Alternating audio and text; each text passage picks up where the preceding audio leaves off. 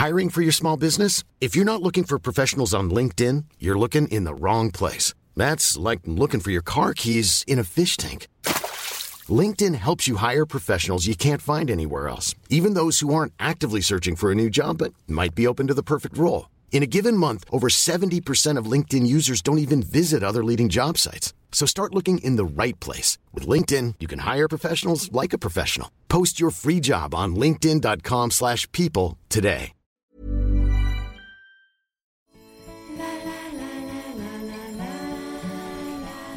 You don't think that it's time that somebody cared enough to have a dream?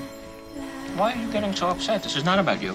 Yes, it is. You are a human affront to all women, and I am a woman. At some point, you gotta decide for yourself who you gonna be. Can't let nobody make that decision for you. How do you go about getting an exorcism? Beg your pardon? Hi, this is Mark Kermode. Thanks for downloading this Kermode on Film podcast. This is a particular treat. Um, I'm joined on the podcast for the first time. I can't believe it's the first time you're on. My colleague and friend, and indeed mentor, the great Alan Jones. Alan, welcome to Kermode on Film. How are you? I'm good, thanks, Mark. I mean, you know, hey, listen, I would have been on before, but you've never invited me until now. So there you go. I can't believe that I've never invited you because now, just in case anybody doesn't know, so Alan was kind of the, the, the trailblazer in terms of what we now refer to as genre journalism. Alan was writing from the set of Star Wars when uh, when the first Star Wars movie was made.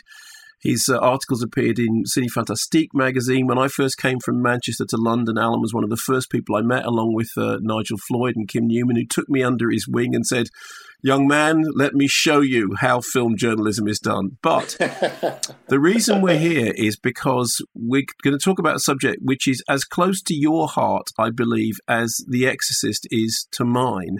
So let me begin by saying that some years ago, I wrote a book about The Exorcist, which has just been republished, and uh, it's a nice new edition. And in the in the opening of it, I, I say thanks to to uh, a bunch of people, but I specifically say thanks to you um, for being a great you know guide to me early on in my career. Also, over to my left, I have I won't pull it off the shelf because it's huge. I have a huge book that you have written about Dario Argento. And Dario Argento is basically to you what The Exorcist is to me. So let's begin by, since this is a film podcast, I imagine that most people know, but just imagine for a moment somebody coming to this fresh. Who is Dario Argento and why is he important?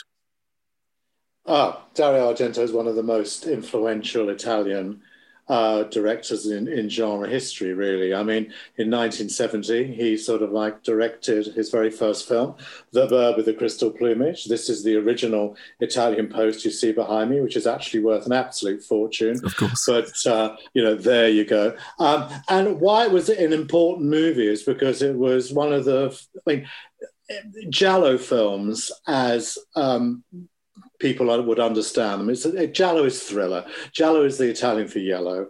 Um, all thriller books in Italy were published by Mondadori in a yellow paperback wraparound. So they quickly became known as Giallo very quickly, and that sort of like transferred over to films. Um, Mario Bava was the person really who invented the genre um, with um, Blood and Black Lace, The Evil Eye, and a section of uh, Black Sabbath.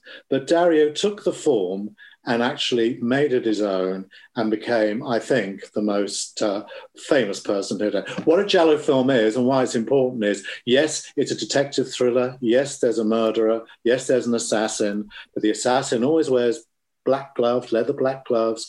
And it's not really important who done it. What's important is how bloody it gets done. Um, basically, that's it. The, the, the, it's the murders that count. The more artistic, the more fabulous they are. That's what makes a Giallo film. Because a lot of people see Giallo and go, well, hang on a minute, I guessed who that was. Um, Cat of Nine Tails, the second film after um, Bird with the Crystal Plumage. Uh, well, you know, seriously, you don't even know who the, the, the, you know the killer is at the end. You go, uh, who's that? but it doesn't matter because the murders are so fabulous, and that's one of the reasons why I like him so much. The masters of tension who gave you the bird with the crystal plumage. The picture that out-psychoed Psycho have now made a film nine times more suspenseful. Cat o' Nine Tails.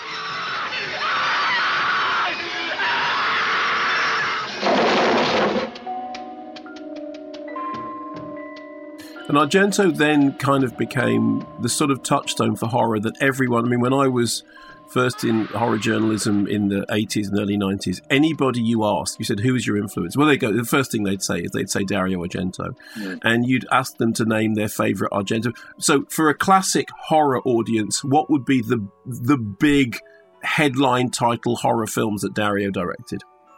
Well, Suspiria is the obvious one, isn't it? Um, it sort of slightly upsets me that since the um, the, the, remake a couple of years ago, um, that you know it's sort of been a bit sort of looked over now because um, you know that the remake was very divisive. Let's face it, Luca Guadagnino. I hated it. I told him so as well.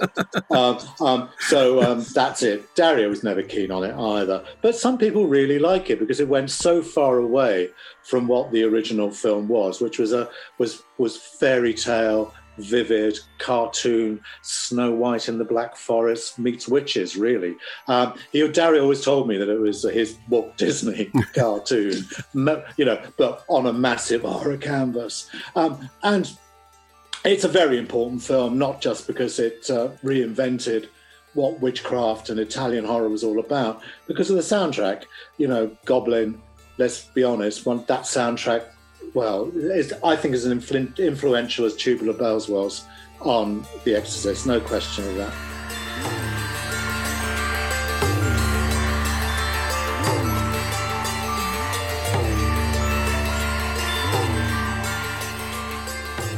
It's interesting. I do um, a, uh, a soundtrack show on Scala Radio, and we played quite a lot of Goblin over these weeks. It's it's one of those things. It's like when people think of Halloween and they think of John Carpenter's uh, mm. synth soundtracks.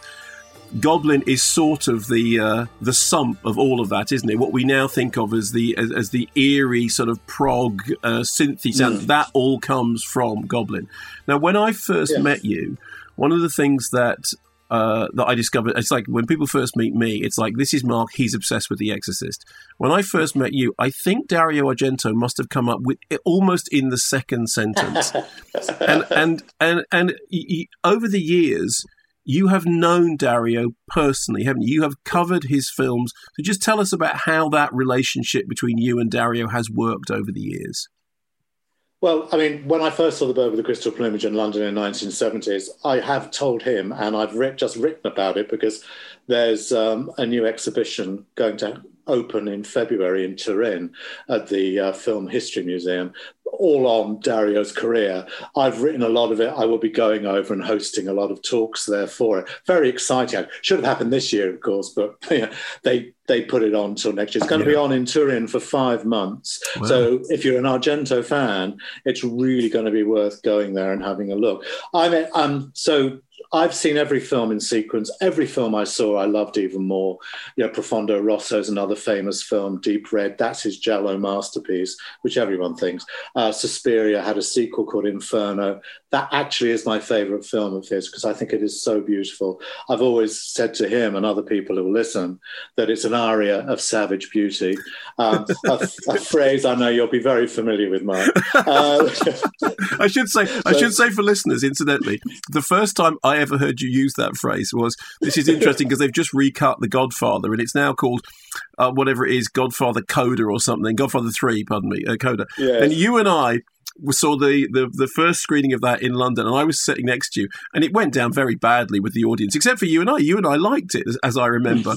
and I think I remember really clearly was the film finished, and there was this moment of silence before the titles began, and you literally stood up and went, "Well, I thought it was an aria of savage beauty, and now whenever I think of the guy, and this new version has come out, this coda thing, they said, "Do you want to?" I said, "No, I don't want to see it. It will never be as good as seeing it the first time round with Alan declaring it an aria of savage beauty at the end of it."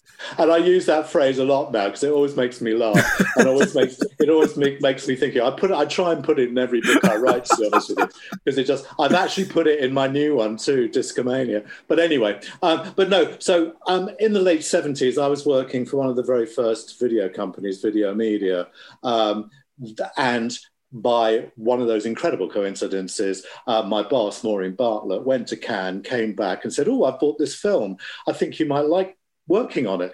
And when she told me it was Dario Argento's Tenebrae, well, I nearly collapsed on the floor, essentially. And she said, Well, I want you to look after the publicity. And I said, Oh, okay, then fine. What should we do? Well, you've got to bring him over, of course, for interviews, because I was angling to meet him. Anyway, he came over. I met him. Well, he came over with Daria Nicolodi, actually, his then partner. Um, she died recently. Yes, she was very very upsetting about two about two weeks ago. She actually co-wrote Suspiria with him, um, and he came over. And by one of those incredible coincidences again, I just had um, a retrospective of Dario's work published in a magazine called Cinema, and it was the month before he arrived, and he'd read it on the way in from the airport. And he said, Oh, it's you. And I went, It's me. And he said, And that seriously, that was it. We were inseparable from that moment on. Through 30 years, I've been on every single set of his film. I've covered every film of his um, on location in Italy. The only one I couldn't was Giallo, which was because of Adrien Brody. Adrien Brody refused to have me on set because he said I would ruin his eye line. Um, so, Uh, but I've, I've actually had that before when I when I when I went to Argentina for Highlander Two, The Quickening. Sean Connery banned me from the set because he said I was ruining his eye line. So it's nothing new, and I think that says a lot about those two actors. I think it says a lot about you, Alan. You've been thrown off sets by Adrien Brody and Sean Connery. so it couldn't get any better. So, but listen, so and Dario and I have had a history together. I mean, I'm every he's always invited me to his film premieres in Rome. I've always gone over. Um, I've supported him every way. One of the things he said to me back in when we first met in 1982, he said, um, "says I love what you say about me. You are a really good, you know, fan and friend. Um, if I tell you things, I want you to tell." My fans, the audience, and I've I've I've actually fulfilled that brief. I've actually gone out and told him, told everyone, and through my book, which is in its sixth printing and it's just out again with the Suspiria remake on the end. Um, sorry, how many reprints has your Exorcist book had, Mark? uh, four. ah, um, how many? Four. Oh, oh, sorry. Well, I'm up to six. Well, excuse so- me, Alan. Are we so inclu- are we including translated editions? There's also the French edition and the Japanese edition. Well, I'm not going. I'm going to. Oh no, that's not right. No, but hang on. My Saturday Night, Saturday Night Forever, my disco book had more translations than your Exorcist book. So there, I'm still beating you there. So okay, so the so so the book because the books the, the name of the book has changed during. Mm. You've so got the old. Behind you is the old edition. yes, that's right. Yes, which I which I love because also because it's signed from you. So what is the book now called? Dario Argento, The Man, the Myths, and the Magic. And it's it's published by FAB Press. who I have to say do an absolutely brilliant job of presentation. One of the things about the book, which is uh, it's a real tabletop book, Mm. is not only does it have all those incredible, uh, you know, it, it, it is it is everything. To turn a phrase that you used about me, everything you never wanted to know about Dario Argento, but was scared Alan was going to tell you anyway, in one place. But also astonishing stills, and not stills that you can just get anywhere, because you have really gone to town on collecting visual stuff, haven't you? Mm. Well, I used to every time Dario invited me over to his apartment in Rome. He had a. He, there was one point where he had like a, a room of just stuff. You know, like he had the sofa from Tenebrae that Dario um, that Dario gets more or less killed on at the end, and he had posters everywhere and script. And every time I'd go over, I'd go into the you know to the room and I'd sort of take things. And I, and because he's furious with me now because he now knows that I mean it's worth quite a lot of money. The one thing he hated me taking the most, I have to tell you, is when I was on the set of Opera um, in 1987. Um, I took the actual opera basement sign where Urbano Barberini walks past us before he's about to get killed. And I actually, because they were going to burn the set down, so I actually ripped it off. I've still got it. And when Dario found out that I actually had it, because he wanted it, because he was looking for it, he was really furious. That's one of the few times he's ever really got really annoyed with me, actually. But, um, but no, look, I mean, what can I tell you? I mean, yes, we're good friends. Yes, I know him, I support him. But that doesn't mean to say I give him an easy pass. You've read the book, No. you know that there's some bits in it where I really do take him to task over certain things and films. I've never been a fan of Phenomena, the film he made in 1984. And I, I still don't like it. If people like it, great. But I mean, I just, uh, it's not one of my favorites. The wind, yes. The Föhn. Very particular wind. typical of this part of the country. It comes from the Alps. The blasts of warm air cause snow avalanches. While it blows, there are those who say it causes madness.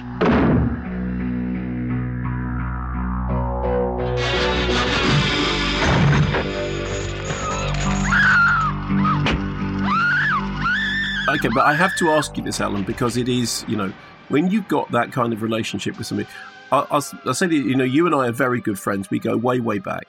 Um, and you have never been backward in coming forward with an opinion.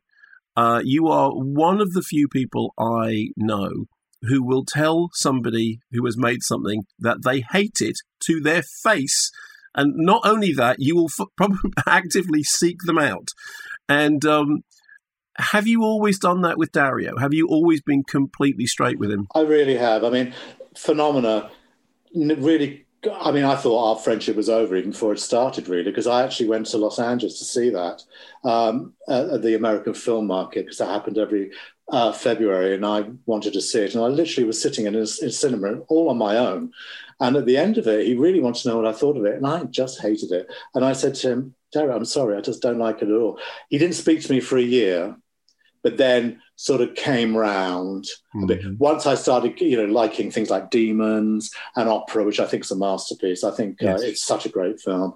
And then we got back to normal. But, you know, hey, listen, these things happen. But you're right. I cannot tell people, darling, it was wonderful. I just can't. If I don't like something, I will tell them. Some people have sort of accused me of, well, you should have picked your moment a bit better. I mean, you know, tell, tell, you know, telling people like uh, you know Nicolas Winding Refn that Neon Demon wasn't very good on the night of its Cannes premiere was probably a mistake. But um, you know, what can you say? but no, I, I, and don't forget, you're like me, Mark. I mean, you, you know, because we, we're film, we're film critics anyway, and because I do Fright Fest, of course, I cannot be submitted a film to Fright Fest, and then people get hold of me and say, "Well, what did you think? What did you think?" because they're thinking, well, am I going to program it in the festival or not? And yeah. I have to tell them honestly, look, no. And I've I've realised that if I actually did say something like, no, it's okay, it's not look, it's not for Fright Fest, we're not going to show. They'd only read my review further down the line anyway yeah, and realise what I said. So they might as well know felt right straight away. And that's why I think I've lasted in this business so long because people know if I like something, I like it. If I don't like it, I don't like it. And they know that I'm not actually going to be sort of playing any favors.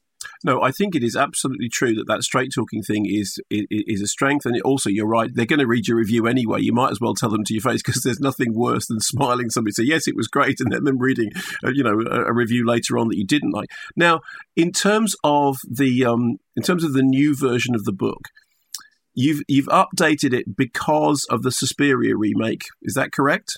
I wanted so. to yes, I wanted to do that mainly because um, look, when I interviewed Luca Guadagnino, I did tell him that I didn't like the film, and I said, good. as long as long as you know that, I said, yes. can we have a can we have a really good sort of like talk? And he gave me a great interview. I have to be honest with you, he was fantastic. Said everything that that, that I needed to know about what it was about, and that's what I've put in the end. Because as much because you know, all the way through the book, I you know I've got Dario saying the Suspiria remake will never happen, and then of course it does. Um, I'm going to have to change it again because I'm we're on call at the moment because Dario is about to direct another film, a new one, uh, Dark Glasses, Occhiali Neri. Um, I'm waiting to hear when that starts. Um, of course, at the current way, no one knows what's going to happen. But yeah. I'm, I'm, i will, the moment he starts filming, I'll be over there and having a look. I hope he films in Turin again because I actually want to get back to Turin. Rome, he's always said, is too too too busy for to be filming in now. Oh, he fakes Rome all the way through his his, his work, of course.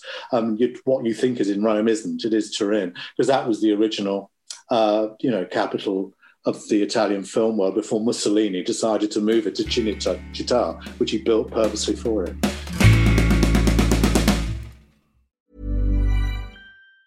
If you thought the only way to get a more defined jawline with natural looking results was through surgery, think again. Juvederm Volux XC is a non surgical injectable gel filler that improves moderate to severe loss of jawline definition and can help you achieve natural looking results with little downtime. Even better, this improved definition lasts up to one year with optimal treatment. No maintenance required. Improve jawline definition for a smooth, sculpted look with Juvederm Volux XC. For important safety information and to find a licensed specialist, visit juvederm.com. That's J U V E D E R M.com. Not for people with severe allergic reactions, allergies to lidocaine, or the proteins used in Juvederm. Common side effects include injection site redness, swelling, pain, tenderness, firmness, lumps, bumps, bruising, discoloration, or itching. There's a risk of unintentional injection into a blood vessel, which can cause vision abnormalities, blindness, stroke, temporary scabs, or scarring. Talk to a licensed specialist to find out if it's right for you.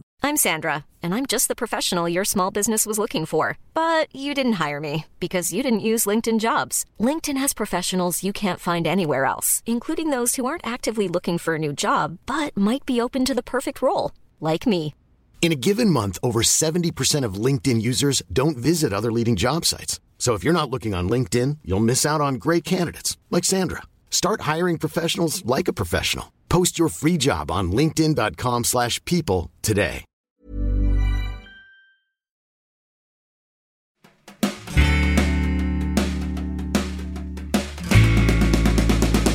Now, one of the things that uh, just because I, I've known you for so long, I kind of assume that people know uh, your credits. And just in case anyone who's listening doesn't, obviously, you know, uh, founder, member, and, and uh, uh, forefront of Fright Fest, and that dates way back to the days of what used to be Shock Around the Clock, which was uh, you and uh, Stefan, you know, back in the days of the Scala.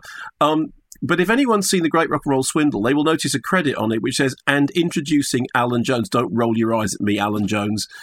That says, and introducing Alan Jones. Uh, you are in the Great Rock and Roll Swindle because, as, as, as, as has been said by many people, largely you, almost every single piece of footage of, uh, of the punk movement, particularly with the Pistols, it was a, if you move the camera just a little bit to the left, you'd see Alan Jones.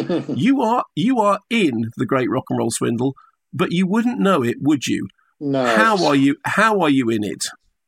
Because I, I my my first screen test was for Russ Meyer, and when he was directing it, and Malcolm and I, Malcolm McLaren and I went along to his suite and he cast me uh, in that. And then, of course, it went through all the machinations. You know, Russ was fired, Pete Walker took over because, you know, Malcolm was looking basically for a sort of like a British version of Russ Meyer, and I said, "Well, Pete Walker." So that that didn't last too long, and then of course Julian. Then Julian, you know, said to me, um, Julian Temple. So, oh, sorry, Julian Temple said to me, uh, "Look, Alan, be in it. Um, here's some here's some scenes. I was in four scenes originally, four really good ones actually, but but for whatever reason, budget cuts." I they, I was turning up on the, the location to do stuff that we they never got around to. I was mm. I, I was just sitting around doing nothing. And the only thing I'm in is I'm in the frogman suit in the bathtub with you know the girl trying to fish um, you know, my genitalia out with a fish hook, shall we say?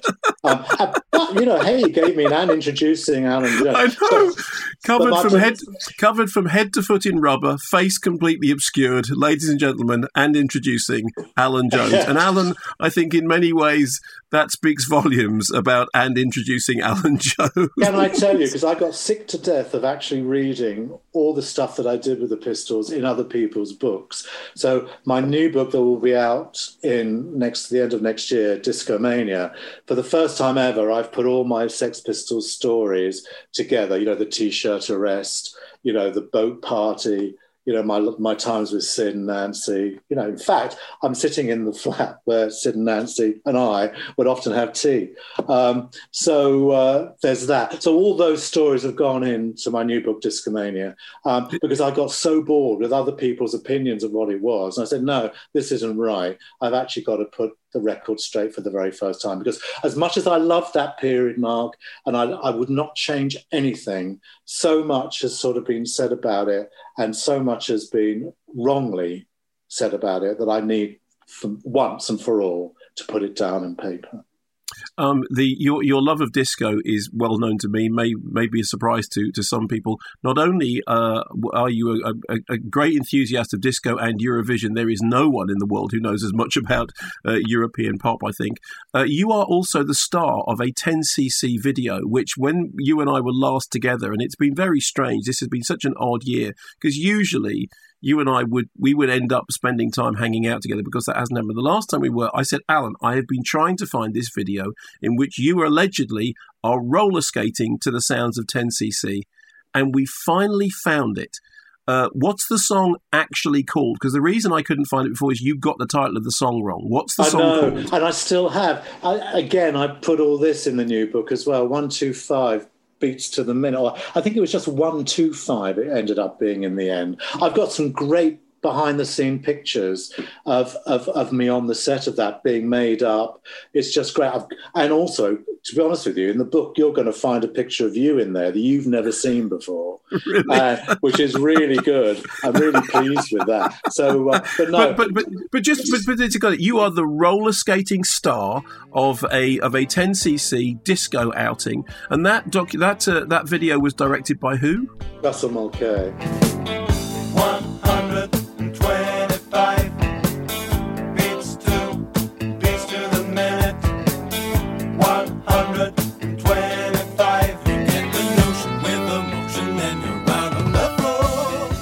You and Russell Mulcahy have a very long history. He obviously directed the, the Highlander movies, started out doing uh, pop promos, and as as legend famously has it, when Russell was beginning in his film career, he ended up sleeping on your floor.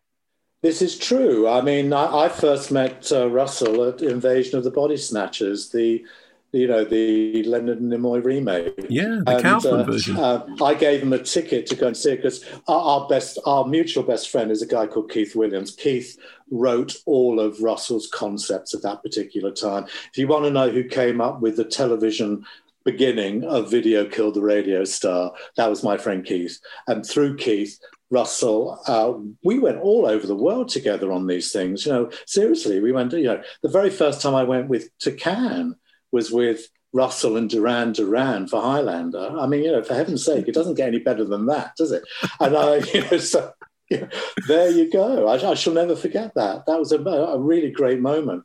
Um, again, I mean, you know, Russell well, I mean, you know, I hitched my wagon to the right star. I mean, with with with Dario, I sort of got the right guy there. With with the new video, you know, era, I sort of got the top guy there, and we went everywhere together. So now, also, fun. Now, also famously, Alan, way way back in the past, it was at one point you were the you were you because the way that you met all these people was, was that you worked in a hotel. Which hotel was it that you worked in? Well, from 1971 to 1976, before I went to work for Vivienne and Malcolm and Sex, I was at the Portobello Hotel. Um, and that was, was where all the sort of rock stars would stay, right? Oh yeah, I mean everybody. I mean ABBA. You know, I, you know, we I was spending you know all night with ABBA, all night with Queen, all night with the Rolling Stones you know, there wasn't anybody. Carly Simon, you you you said this because you want me to tell you that story where Carly yes. Simon gave yes. me the very first version of "You're So Vain." Yeah, I knew you'd bring that up, but that's true. but I mean, that, no, I oh, mean, so, okay. So tell us, tell. Sorry, don't just how tell us that story because it's a good story. Well, it's not. I mean, Carly Simon was staying in the hotel. She came through the door. I was there. I've got it in my new record. Come and have a listen to it and it was you're so vain. And it was so there you go. I mean but no those were those were great times very important times for me because i met everybody i'd ever wanted to meet. I mean richard dreyfuss just before he became big with jaws jessica harper from suspiria. I mean everybody came through those doors. I mean i mean ryan o'neal i all the stuff i did with him uh, and regarding barry lyndon you know Jack Nicholson on the Antonioni movie because the the passenger was filmed just around the corner and everybody stayed in the hotel. I mean, it was just amazing. When I look at my entire life, sometimes, Mark, I actually think I just can't believe it because I literally went from one major sort of phase to another all the way through it. I sort of I was literally on every single wave. I mean, and it was just brilliant. So you know, and I was doing all the horror stuff on the side as well. I was actually with. Um, I was doing some stuff on the, the new Studio Canal release of Link because I was on the set of that, the Richard Franklin movie about the, Yeah, the yeah. crazy chimpanzees.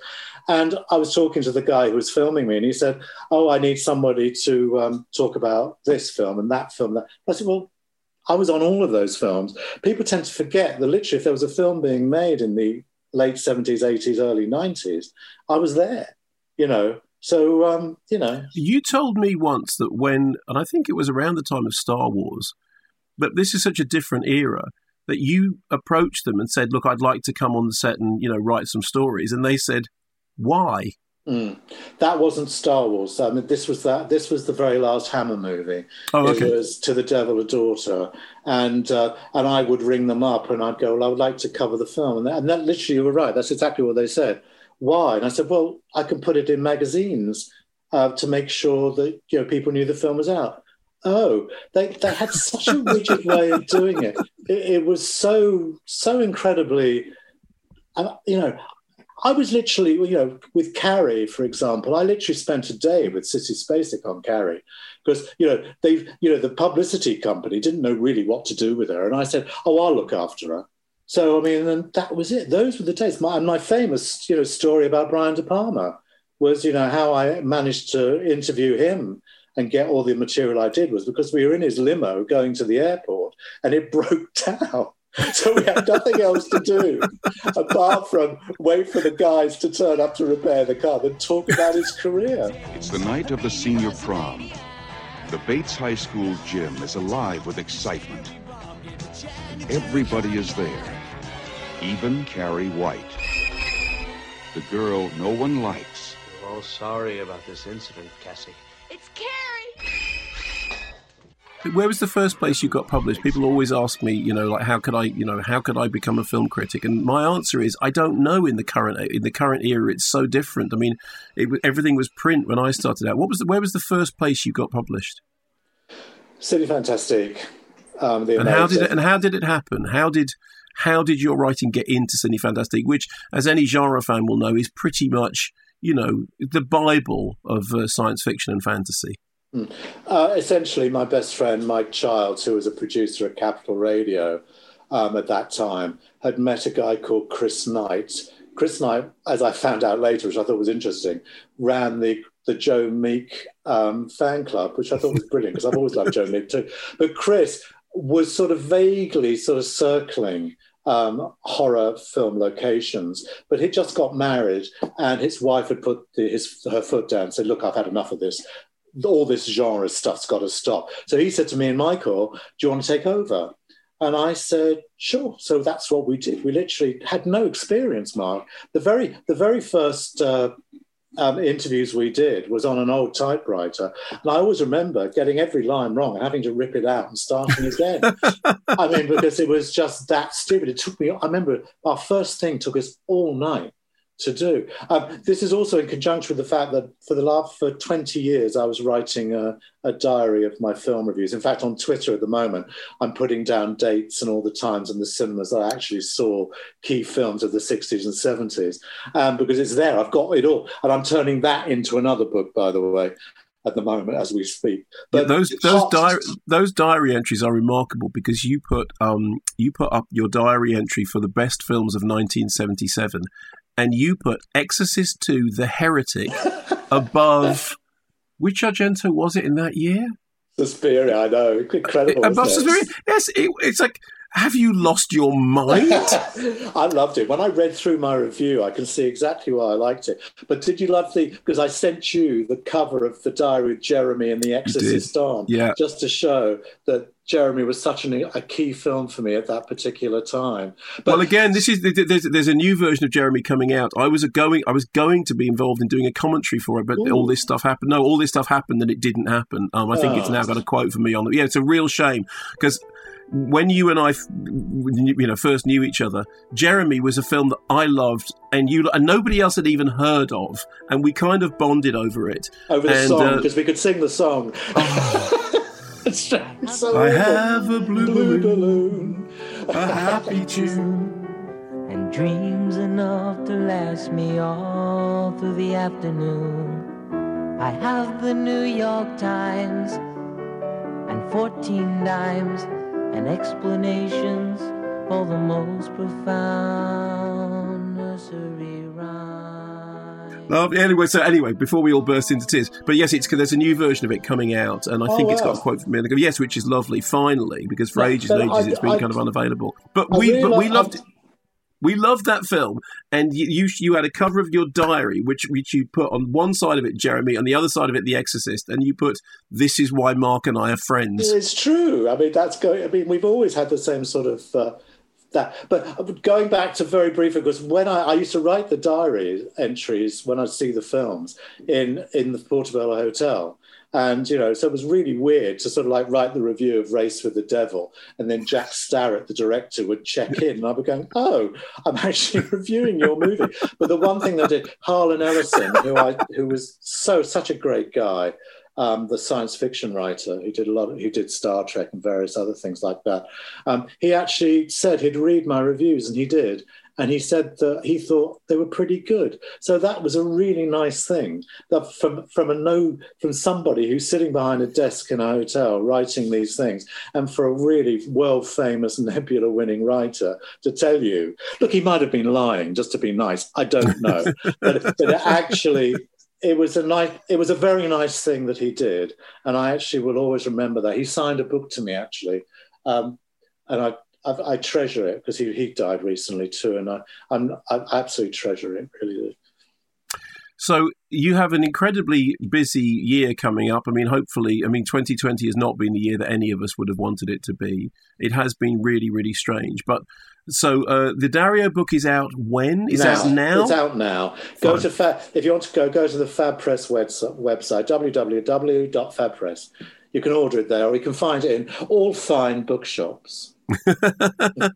and so, and and the the, the book, the, the the Discomania book, the thing that you've been writing, you know, which is kind of putting the record straight. When are you going to finish that? When is that That's going to done. be ready? I've, I've it's now done already. it, but I've told um, Harvey, my publisher, that I don't want it coming out until the end of next year, so I can actually go on the road. In fact, me and you, I hope, will Yes. be doing something together on this. We've already made, we've ta- had early talks about it, so um, that'll be Yeah. quite good, I think. Well, I honestly, Yes. I, I I can think of a few things that would be more fun than being on stage with you talking about your talking about. Well, well, yeah, there is that, but I mean, it's not just about the Discomania is not just about me. The whole I know. nobody, I'm nobody's that interested really. What it is, it's the it's my 101 top disco movies, why they're important culturally, and why they're musically important, and.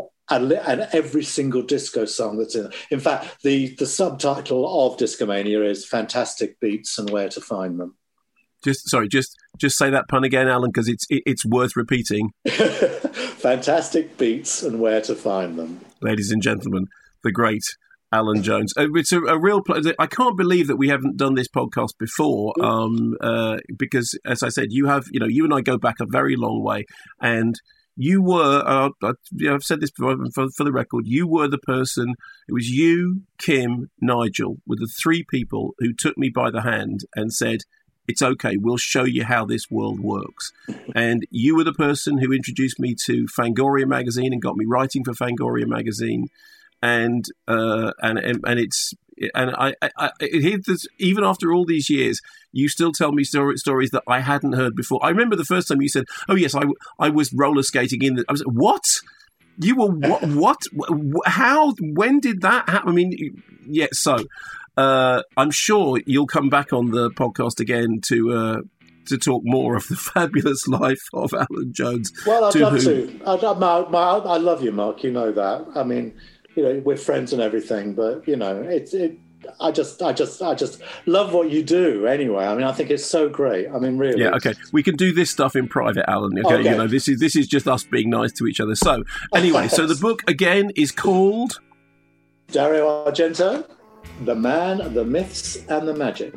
Dario Argento, The Man, of the Myths, and Magic, as published by FAB Press. I can absolutely guarantee you it is everything you never wanted to know about Dario Argento, but were scared Alan was going to tell you anyway. Thanks ever so much for listening to this Kermode on Film podcast. If you've enjoyed it, remember to subscribe, tell your friends, uh, go over to our Patreon page where there's a bunch of extra stuff available, and uh, stay safe. Keep watching the skies.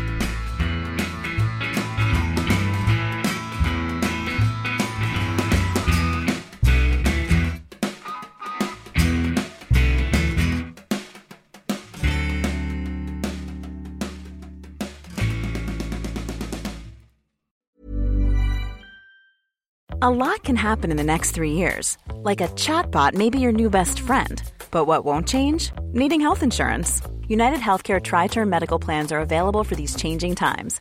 Underwritten by Golden Rule Insurance Company, they offer budget friendly, flexible coverage for people who are in between jobs or missed open enrollment. The plans last nearly three years in some states, with access to a nationwide network of doctors and hospitals. So, for whatever tomorrow brings, United Healthcare Tri Term Medical Plans may be for you. Learn more at uh1.com.